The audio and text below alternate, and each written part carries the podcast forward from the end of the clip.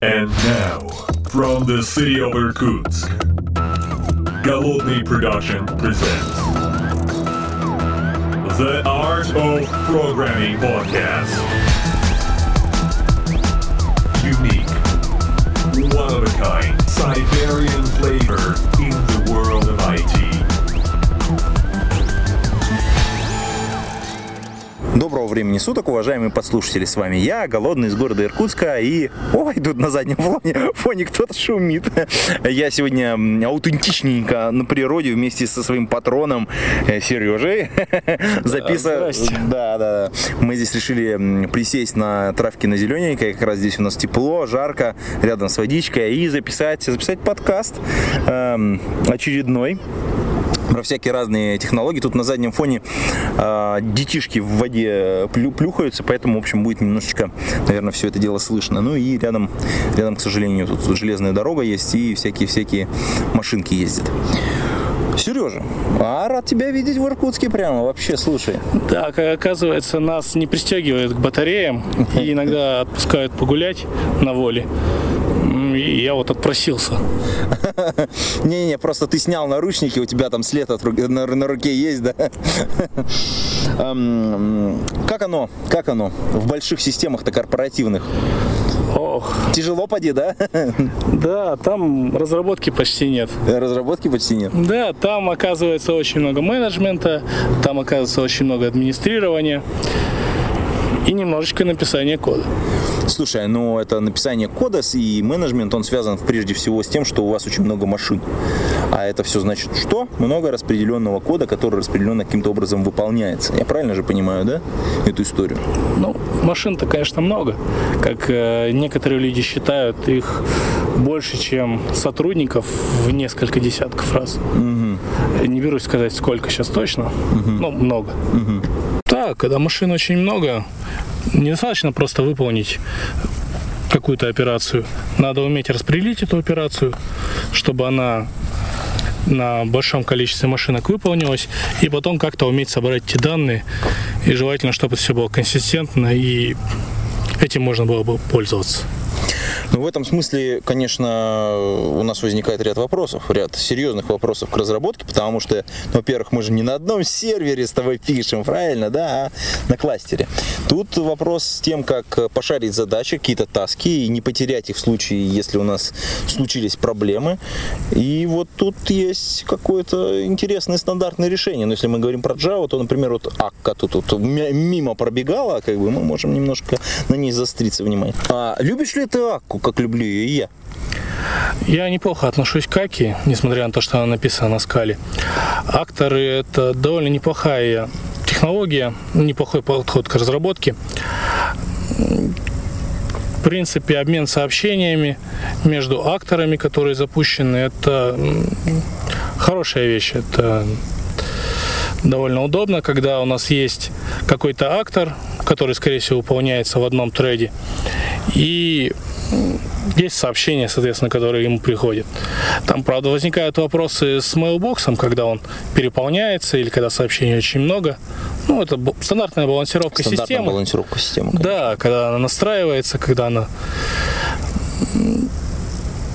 Когда она просто, грубо говоря, отлаживается для настоящего продакшена. Слушай, а вообще вот это в целом э, идея с акторами и вообще с тем, что очень многие товарищи пытаются вообще всю систему построить вокруг этого, ты считаешь правильным или это как бы, ну, немножечко перебор? Скажем так, есть задачи, которые хорошо решаются на акторах. А, ну, давай я тебе расскажу одну историю. Давай. История, история, это то, что мы любим. Да. А, Была одно время система, а, для которой человек выбрал акторы, потому что ему казалось это интересно. Но основная причина, почему он выбрал акторы, была в том, что он использовал а, такую базу данных, не знаю, можно ли это назвать базой данных, MongoDB. Кстати, любишь MongoDB? Ну, тут были, э, старожил этого подкаста, конечно, знает, как я уважаю э, MongoDB. Э, с версии так это 1, 1.8, нет, не 1.8. Ну, давно, давненько, давненько. Ну да. Там были некоторые проблемы с э, обновлением, ну там с драйвером, ну, в старых версиях, когда ты не мог из разных потоков обновлять а, некоторые коллекции. Там, ну, с этим возникали проблемы. Ну, кто пользовал, тот, наверное, помнит эту боль.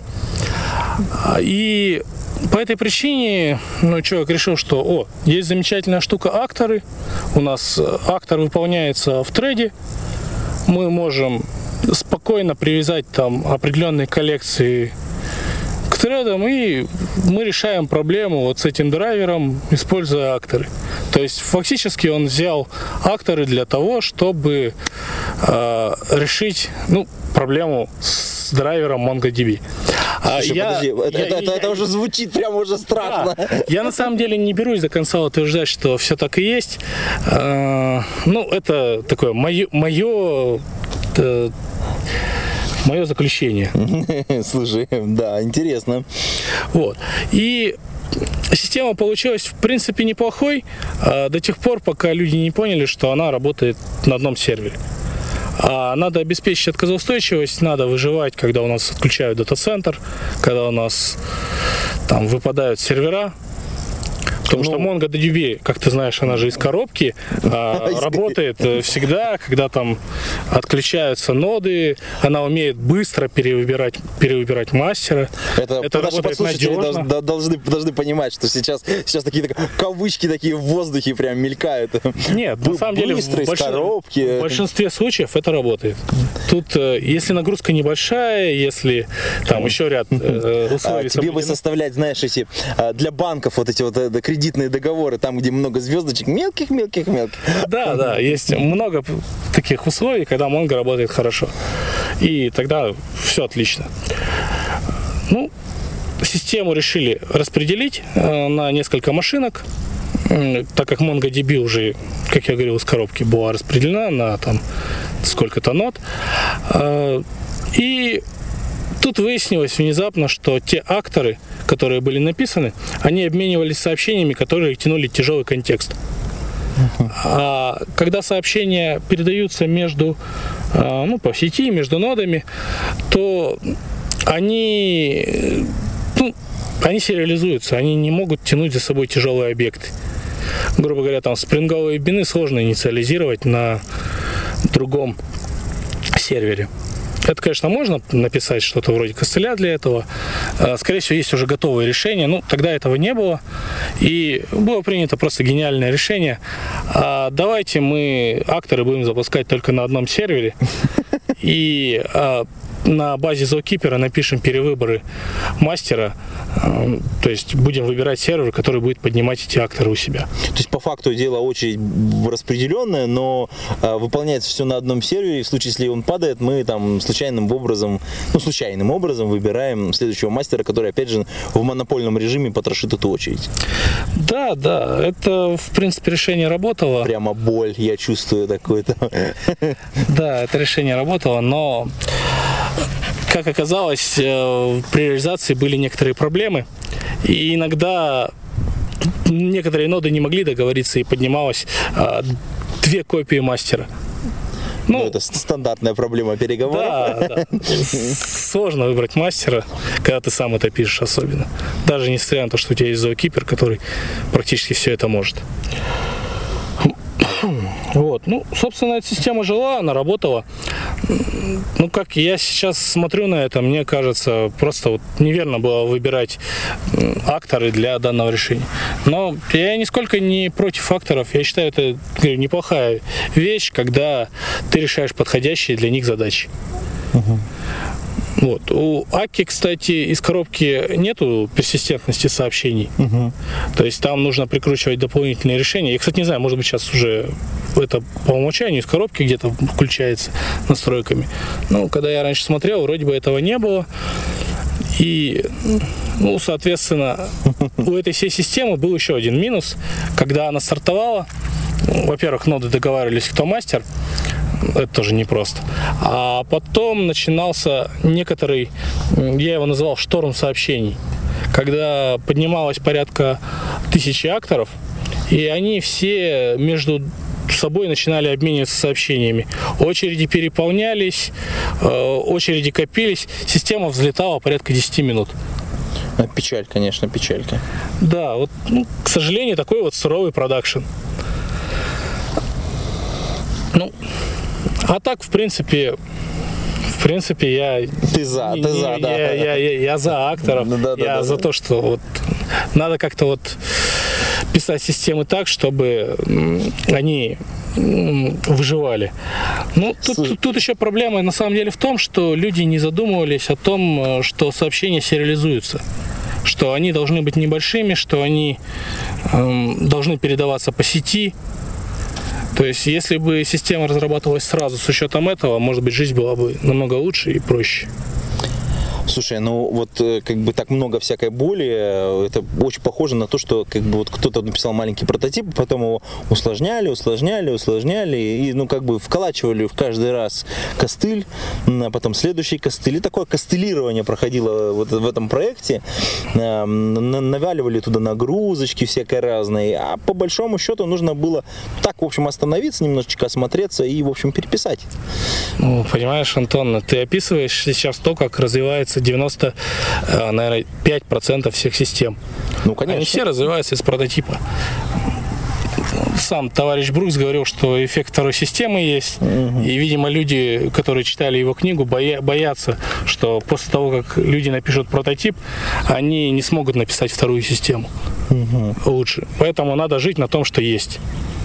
Ну, то есть это вообще как бы бизнес-задача или не бизнес-задача? То есть э, в целом понятно, что если задача решается, то, в общем, от добра добра не ищут. Но мы же с тобой прекрасно понимаем, что как только ты вот, вот начинаешь перечислять вот, вот те вещи, которые, которые вот ранее были тобой перечислены чуть левее в этом подкасте, ну, очевидно, что систе- у системы просто не было требований выдвинуто изначально, и поэтому, собственно говоря, и были проблемы. Не потому, что там ак или актор, или, соответственно, персистентность. То есть, может быть, как бы как только требования были сформулированы уже, тогда нужно, так сказать, приступить к следующему этапу, возможно, в том числе и переделки. Ты знаешь, Антон, э, проблема тут в том, что люди не задумываются о стоимости владения. То есть э, все торопятся написать прототип, что-то запустить, а то, как это будет эксплуатироваться, как это будет поддерживаться, люди обычно не думают. То, как логи будут писаться, и будут ли они вообще писаться. И сколько их будет? Да, и сколько их будет, потому что я знаю одних замечательных ребят, которые э, пишут э, миллионами э, логи, и э, у них пустые записи. Просто пустые записи. Просто пустые записи. Да. А зачем? А, Когда мы к ним пришли и сказали, ребята, а зачем? Зачем вам писать в логе пустые записи? На что они сказали, ну мы там таймстемпы пишем, мы там как-то там проводим какой-то свой анализ, а, нам это надо. М, Мы до конца не поняли всех причин, но вот э, эти логи в итоге активно стали тротлиться. Они стали отбрасываться, ну, потому что система, которая... У нас есть некая система, которая немножко наколеночная, которая сохраняет логи там со многих приложений, и она, к сожалению, не резиновая, и весь поток принять она не может. Похоже, все не резиновое, в общем-то. Слушай, ну вот если мы в этом смысле попробуем по нерезиновым пойти всяким разным вопросам, то мы тут, конечно, упираемся в вопрос э, хранения данных. И вот, допустим, если мы делаем какую-то распределенную систему, особенно с каким-то большим списком задач, то мы должны, естественно, хранить какую-то метаинформацию про эти задачи. Мы должны хранить э, в некотором смысле историю про то, как мы это выполняем, чтобы потом можно было пойти поанализировать, а какие задачки у нас выполняются быстро, медленно, кто жрет память на нашем кластере, ну и так далее. То есть вот эта вся история, она же тоже накапливается, она тоже имеет э, достаточно большой вес, в общем-то. Ну, ты понимаешь, что эти данные можно накапливать, но обычно они нужны очень редко и в случае факапа. То есть э, постоянно организовать процесс наблюдения за тем, как работают задачи, это довольно сложно. И ну, это неинтересная задача. Никто в здравом уме, наверное, не хочет этим заниматься. Но вот когда кто-то съест больше, чем другие, тогда хочется все-таки, да, иметь какую-то историю и посмотреть, а кто же тот э, замечательный парень, что съел вс- всю квоту и даже чужую забрал себе. Вот тут, конечно, вот эти логи пригодятся. А, Вот. Ну вот, я тебе расскажу вторую историю. Давай. Да. А, был у нас такой замечательный Legacy проектик. Я люблю сейчас рассказывать про Legacy, у меня его много в моей жизни. Как ты говорил, большие компании, Б- большое Legacy. Большое легаси, конечно. Да. А ну понимаешь, самое что интересно, вот ты мы сейчас подожди, завесим историю твою. Э, Мне кажется, что если у компании есть легаси, это значит, что есть деньги, потому что только нужные продукты становятся легаси. А ненужные продукты умирают, еще не успев родиться и не успев стать легаси, в общем-то. Ну да, красивый проект, в котором красивый код, он пишется очень редко, и, скорее всего, он пишется в стол для себя, чтобы порадовать себя. Вот. Хоро- хорошая, кстати, история для резюме. То есть написал проект, а, выложил на GitHub, собрал звездочек, ну такой молодец, красавец. Да. А, И этим никто не пользуется. Ну, да. Ну так вот, эм, вторая история. Был такой небольшой legacy проект, в котором было достаточно много потоков. А, По графикам их было порядка 2000. Ну, как ты помнишь, э, в твоем любимом языке программирования каждый поток, он требует э, определенное количество памяти.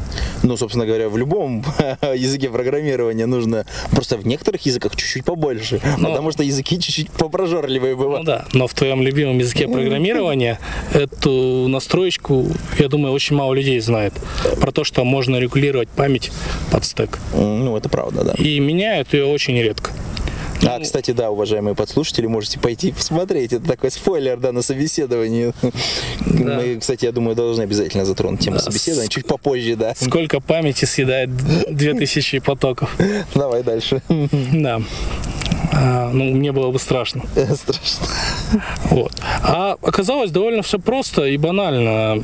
Там были какие-то задачи, в которых требовалось сделать распределенные вычисления, и люди особо не задумывались и лепили там а, тред-пулы. Этих тред-пулов было порядка там, 50-60, я точно сейчас не помню цифры. И, соответственно, каждый тред-пул держал потоки, что-то выполнял. Ну, по графикам выяснилось, что порядка э, 1200 потоков постоянно спало. То есть в ожидании находилось. Такие э, в Задачи. ги- в гибернацию ушли. Ну да, ждали, пока им задачи придут. Вот. Меня это немного смущало, и я обратил внимание на это э, своих коллег. Но они сказали, ну, Это культурный подкаст, не надо, не надо, не, на- не надо да, обращать, и- как ты обращал внимание, чем стучал по столу. Да. Ну, мы поговорили немножко. В принципе, все, все, все было хорошо. А, ну так вот. В этой всей системе была, кроме всего прочего, одна проблема, что когда она перезапускалась, а, все данные о процессе выполнения, о всех задачах на этих пулах, они терялись. И мы перезапускаем сервер, и все задачи, которые мы запустили утром, они благополучно терялись. Даже была такая шутка замечательная у нас, а, что эту систему можно перезапускать только после трех ночи. Вот как думаешь, почему после трех ночи? Ну, э, мне кажется, просто снижался объем задач выполнения, ну, так сказать, какого-то Нет, э, на самом деле ее можно было перезапускать с трех ночи до 6 утра. В 6 утра стартовали кроны, определенные кроновые задачи, а в 3 ночи просто... До трех ночи обычно люди работали.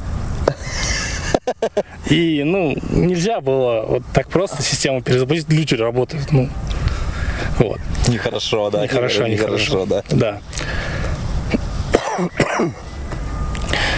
Ну, собственно, это все перезапускалось. И ну, возник вопрос, а давайте мы сохраним состояние этих задач.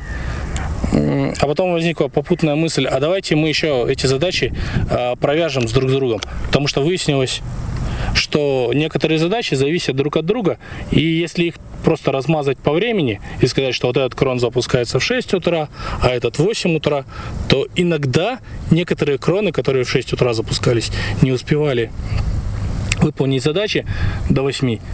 И те, кто в 8 запускались, и завершались. Потому что, ну, для них данных уже не было. Еще не были готовы данные. В итоге получился такой направленный граф задач.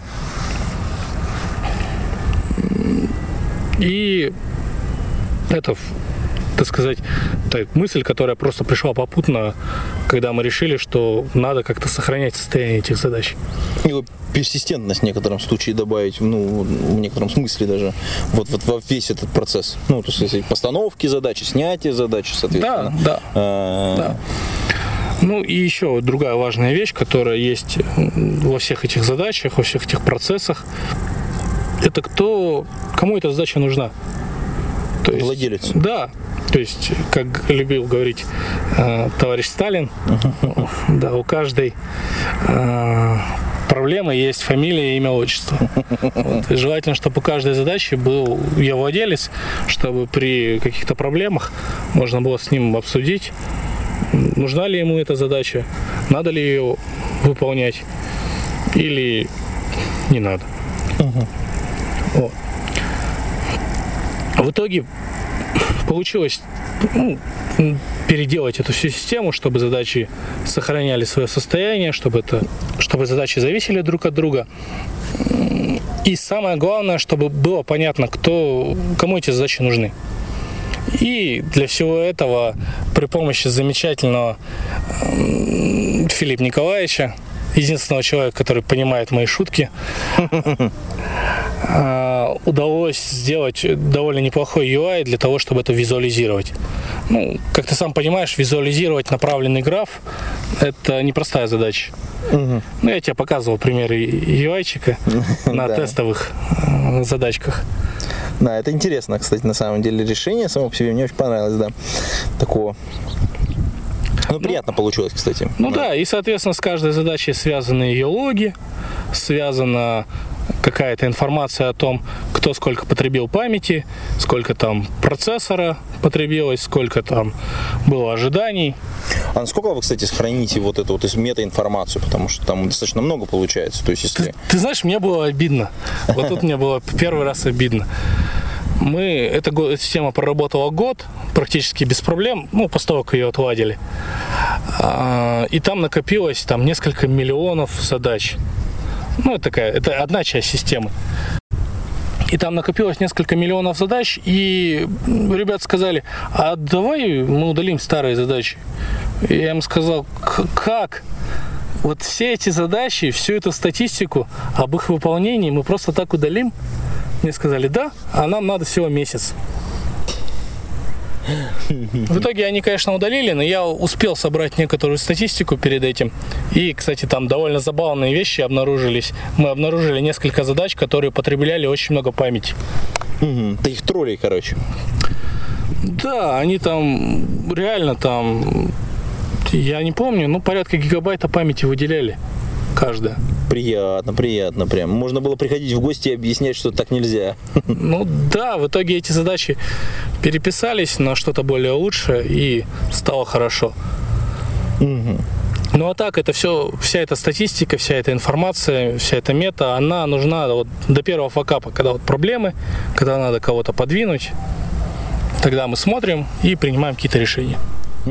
Слушай, на самом деле это вот, вот эта вся история, она очень сильно пересекается с, дру, с другой нашей темой, которую мы тут за кадром обсуждали, э, по поводу э, всевозможной меты, э, в части, вот, например, э, единого репозитория, потому что если мы возьмем как бы большое количество кода, который складывается, который как-то можно, в общем-то, связать, поиметь, поиметь, так сказать, владельцев этого кода, э, связи между различными кусками, э, навести какой-то анализ, как это все используется, используется эффективно, неэффективно, какие-то вещи можно переписать. И, ну, как бы, у нас есть очевидные любители и противники, собственно говоря, такого подхода. Весь код должен лежать в едином репозитории. Ну да, я бы сказал, э, Facebook, да, кажется, задал тон первоначально. Да, Facebook и Google, то есть они как-то там вот вдвоем, да. там еще кто-то, по-моему, был, третий. Ну, третий, по-моему, меленький кто-то был. Я, кстати, беседовал с девушкой, которая работает в Гугле, у которых единый репозиторий. Не все, не совсем единый, если я правильно понял. Все-таки выделяются какие-то там изолированные кусочки. Угу. Все-таки желательно минимизировать зависимости от других людей, потому что твой код, он все-таки ты должен им владеть. А когда им владеют все, им никто не владеет. Ну, в этом смысле, кстати, тоже опасная достаточно ситуация, когда э, кто-то пришел и в твой код плюнул, особенно если, как бы, ну, так сказать, э, права на запись есть у всех. Так сказать, ну, там есть, опять же, на всякие там, не знаю, не то чтобы фаталисты, да, а такие типа там никаких прихуков или еще что-нибудь такое, то есть никаких код-ревью, то, так сказать, и сразу в мастер. Это неприятно сразу, естественно, и больно в мозг. Вот, ты знаешь, мы на эту тему имели несколько холиваров. У нас в моей прошлой команде у нас э, был такой подход, что давайте мы все то, что в мастер, только через ревью. Ну, это неплохой подход, между прочим. Да, это неплохой подход, но, к сожалению, оказалось, что это не работает. Потому что, как сказал один умный человек, я не буду называть его имя во избежание, а, он сказал следующее, что э, программист хочет писать код, он не хочет читать чужой код и ревьювить его. То есть, э, ну, ты же Ну, знаешь, это правда, это правда, конечно. да, ты же да. знаешь эту шутку, что если комит на 5 строчек, то там э, по нему идет 100 замечаний. А если там 100 строчек, то комментарий выглядит следующим образом. Вроде неплохо, катите. Но, но это правда на самом деле, это же грустная правда жизни. Чем больше кусок кода, тем меньше ревью по нему происходит. Поэтому я заставляю всех как можно чаще коммитить. Ну, да, и, ну, в итоге я сторонник такого некоторого гибридного решения. Я за то, чтобы при релизе прогонялись все тесты. И если все тесты прогоняются, все тесты зеленые, то, наверное, этот релиз можно хотя бы на препродакшн катнуть. Слушай, ну это немножко как бы, эм, это, конечно, хорошо, но если мы э, возьмем команду, то у команды есть некоторый, ну, назовем это vision, да, того, как продукт должен развиваться, куда он должен двигаться. Когда приходят сторонние разработчики, которым, ну, надо этот продукт использовать совершенно по-другому, м, то может э, явным или неявным образом возникнуть конфликт, потому что как бы люди могут захотеть, так сказать, чего-то странного, ну, с точки зрения тех людей, которые делают библиотечку. А тут все просто. Для новых людей правила ревью никто не отменял, и правило того, что э, кто-то должен их курировать, ну, к примеру, их руководитель, он же тим лид, и смотреть на то, как они пишут код, э, и то, что это совпадает с виженом команды, то есть это, в принципе, разумно. Но для состоявшейся команды это, мне кажется, лишь замедляет работу. Ну, некоторые сложные места а, обычно разумный человек понимает, что это сложно и что надо сделать ревью. А У нас были такие случаи, когда люди понимали, что вот они что-то не то делают и, возможно, неправильно используют, и просили ревью. Но это выглядело смешно, потому что обычно человек бегал э, за ревьюером и просил у него времени. Потому что каждый человек занят своим делом, и э, ревью это процесс, на который обычно время не планируется, но предполагается, что люди э, сами как-то его куда-то э, всунут. Ну вот давай, кстати, мы тему ревью, если затронули, потому что она достаточно большая. Вот эм, у нас есть, очевидно, несколько зон проблемных, да. У нас есть новичок, который может писать код, да, и тогда его должен проревьюить какой-то старший товарищ. да. У нас э, может быть, ну, или какой-то куратор, кто его, ну, так сказать, э, готовит этого новичка, условно говоря, делает из него будущего бойца. У нас есть э, состоявшийся боец, состоявшийся программист, который пишет, ну, в принципе, дельный код. Ну и, возможно, его будет, и, возможно, его будет ревьюить, ну, допустим, тимлит уже, ну, потому что там, там текст достаточно интересный. И, ну, какой-нибудь уже, так сказать, продвинутый боец, да, третья зона, да, так сказать, которому, ну, я не знаю, там, может быть, в компании есть всего там 2-3 человека, если компания не очень большая, кто его может поревьюить, и время этих людей очень дорого. А Давай подумаем над всеми этими тремя случаями, потому что, мне кажется, они в общем, достаточно, ну, как бы очевидные. То есть, если у нас есть новичок, то он бегает реально за человеком, который может его поревьюить, потому что у него тоже таска дофига. А потом, значит, соответственно, а, если маленькая команда, ну, там, на 7, на 8, на 9 человек, то там, скорее всего, тем литу занят а, половина, половина митингами, а половина код-ревью, код-ревью если код-ревью поставлен нормально. И просто остается вечером что-то за, так сказать, самому пописать. И третий случай. Э, ну, люди, людей просто не надо коммитить, в общем-то, по большому счету. И, в общем, всегда проблема какая-то с этим. Ну, ты же понимаешь, что тут э, весь вопрос, кто отвечает за код, кто отвечает за выкладку. Если ты подобрал таких людей, которые э, отвечают за то, чтобы и написать код, и выложить его, и, и как-то поучаствовать в тестировании этого кода, то они будут заинтересованы, и они найдут себе силы найти время этих людей. То есть, и это касается и новичков тоже. То есть новичок, э, если он разумный новичок, он понимает, что все-таки решение должно быть качественно, и, возможно, он где-то не прав, потому что он еще не владеет всей информацией. А я, на самом деле, не сильно хотел ты же такая тема, которая очень, очень о многом тут можно поговорить. Давайте я расскажу две истории. Я, я люблю истории, меня периодически за это корят на работе у меня был стажер, и один раз я заболел, у него была задача, изолированная задача по написанию средств мониторинга. И был от него странный вопрос перед тем, как я э, заболел официально. Э, он меня спросил, а что ты думаешь о таком замечательном языке Kotlin? Мы, кстати, упоминали, у нас был подкаст да. на эту тему, да. И я сказал, что да, мне нравится этот язык, я, я его пробовал, отличная штука. Я до сих пор стараюсь некоторые вещи на нем делать, ну, в основном так для себя, по, не, по ряду некоторых причин. И когда я вышел из э, с больничного, даже дома, когда перед тем, как выйти на работу, я читал его код, смотрел, что он написал, а я внезапно обнаружил, что код написан не на твоем любимом языке программирования, а на Kotlin. Подожди, подожди, а когда Java перестала быть твоим любимым языком программирования? Ну, просто чисто для протокола. Ну, подожди, я... Сейчас мой любимый язык это Kotlin. А, окей, окей, окей. Все, все я понял, я понял. Вот. Да, я ангажирован. А, ангажирован, да, все. Вот. Подожди, а, ну, как ну бы... там на самом деле был небольшой кусочек написан угу. на Kotlin, но Kotlin использовался, и, Подма... это, и это работало. Он тебя подмазал. И мне понравилось. Я, я говорю, мне, под, мне понравилась лаконичность языка, мне понравилось решение. И, и, и вот я вот как из как вот сердце из себя вырвал. Ну, мы с ним поговорили, решили все-таки вернуться к Java и да. И... Стояли на своем. Но на эту тему мы провели с коллегами там семинарчик, мы рассказали им про этот замечательный язык, всем понравилось, кстати. Ну, скажем так, э,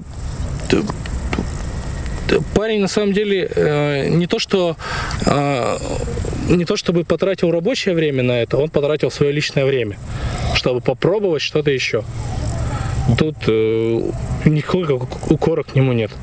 То есть я вот, если честно, рад, что к нам приходят такие замечательные стажеры. Угу, угу. Вот. И вторая история. Это мой бывший руководитель, у которого, к сожалению, было очень мало времени. И все... Так начинаются почти все истории про да. руководителей. И все рабочее время, ну, он просто сидел напротив меня, и все рабочее время он тратил на обсуждение задач, постановку тасок, согласование задач с заказчиками, там UI-щики рисовали продукт у тебя был, однако. Ну да, но он был тем лидом. А, ну, И я заметил интересно, что по вечерам он оставался на работе и писал код. Ну, его перло от этого, мне кажется. И я вот э, над ним тогда пошутил, что по ночам менеджеры превращаются в, про- в программистов. Ему эта шутка понравилась. Да, хор- хорошая шутка, да, да, я согласен. Вот. Наступает ночь, менеджеры превращаются в программистов. Прям вообще, да, я любители мафии нас поймут. Вот. Так что непростая эта тема, но э, Cotton Review, он любил просматривать, если я правильно понимаю, постфактум комиты. То есть ну, такое, перед... это не совсем, не, не совсем код ревью уже, это, это такое, это пост, постфактум. Ну, понимаешь, там была уже более-менее сформировавшаяся команда, mm. и она сама как бы следила за этим кодом. Mm-hmm. Я периодически тоже смотрел комиты. Другой Серега, uh-huh. у нас было два Сереги, а, тоже смотрел комиты. Все смотрели комиты, ну, потому что это как-то их затрагивало, и задачи пересекались. Слушай, ну вообще, кстати, по поводу языков ты тут затронул интересную тему. А я так понимаю, не переписали, потому что, как в любой большой конторе, есть ограничения. Несмотря на то, что ресурсов много, все-таки э, мы всех э, добром и добрым словом и пистолетом загоняем в светлое будущее. В смысле в смысле объявляем, что, ребят, есть ограниченный набор языков, и мы в этом ограниченном языке, языковом, так сказать, пространстве будем жить. Ну да, к сожалению, интересы бизнеса они заключаются в том, чтобы написать поддерживаемое решение, которое сможет поддерживать Вася. Ну, угу. вот какой-то абстрактный Вася, который вот сидит за, Вася, со средней да. соседней стенкой. И поэтому все стараются как-то ограничить число языков, число баз данных. Некоторые вещи, прототипы можно, конечно, написать на чем-то таком интересном, типа вот у нас есть некоторые любители раста. На Гошечке у нас э, люди тоже любят. Ну, но в итоге все сводится к тому, что настоящий продакшн, он пишется на чем-то таком ограниченном. Mm-hmm. Я сейчас говорю, конечно же, про большие компании, хотя, может быть, где-то не так. Я еще молодой. Ну, в маленьких э, компаниях, мне кажется, ограничение возникает в силу естественных причин отсутствия большого количества денег, а в больших компаниях уже в целях наведения порядка, мне кажется. Ну, это такое бизнес-решение уже, мне кажется. И не, многим оно не нравится, и через это у нас есть проблемы, связанные с э, хедхантингом и прочими вот подобными вопросами. Но я думаю, мы эту тему завесим, потому что, так сказать, у нас, э, у нас есть мнение особое по этому поводу, и нам, к сожалению, надо уже закругляться. Мне кажется, мы наговорили достаточно для этого выпуска подкаста. Да. И Слушай, вот на этом все, мне кажется. Мы оставим, завесим эту историю. Да, да, да. Будем, будем, будем просить ваших комментариев и историй по поводу особенно хедкантинга. У нас есть про что обсудить. Ох. Да. Ну и мы всем остальным патронам, конечно же, передаем большой-большой привет. Да, в Иркутске сейчас замечательная погода. Это я сейчас говорю всем жителям э, дождливой Москвы. И особенно передаю привет Домодедово, из-за которого задержали мои, мои рейсы.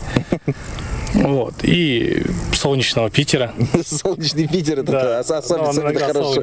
Особенно хорошо. В Иркутске да. сейчас 30. Э, когда я прилетел, было 40. Я тут просто плавлюсь от жары. И завидуйте мне все. Завидую, завидую тебе всем. Ну что ж, а на этом наш такой вот аутентичный, на природишный на выпуск э, подкаста мы подводим к концу. И пейте кофе, пишите Java. До скорой встречи. Пока-пока. Котлин наше все.